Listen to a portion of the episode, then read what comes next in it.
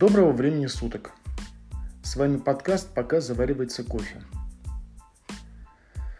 В ночь на третье сентября у Путина оторвался тромб. Байдена уличили в шпионаже в пользу России.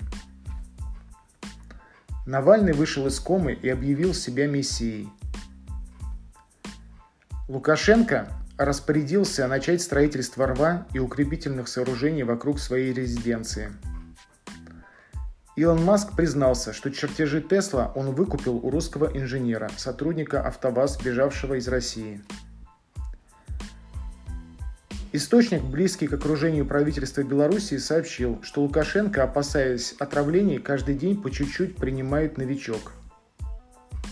В последнее время он стал резко увеличивать дозу. Также сообщается, что ближнее окружение Лукашенко, опасаясь люстрации в случае внезапной смерти Лукашенко, много лет назад поменяли запасы новичка на кокаин. Владимир Познер сдал генетический тест, и оказалось, что большинство его родственников проживают в Пентагоне и на Лубянке. Против Netflix собираются подать иск за вставку двадцать пятого кадра с рекламой «Единая Россия».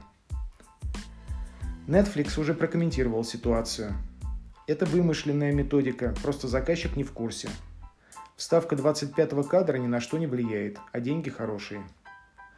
На всякий случай скажу, что все это шутка. Просто уже устал от страшных или скучных новостей. А на сегодня все. Кофе готов. До встречи.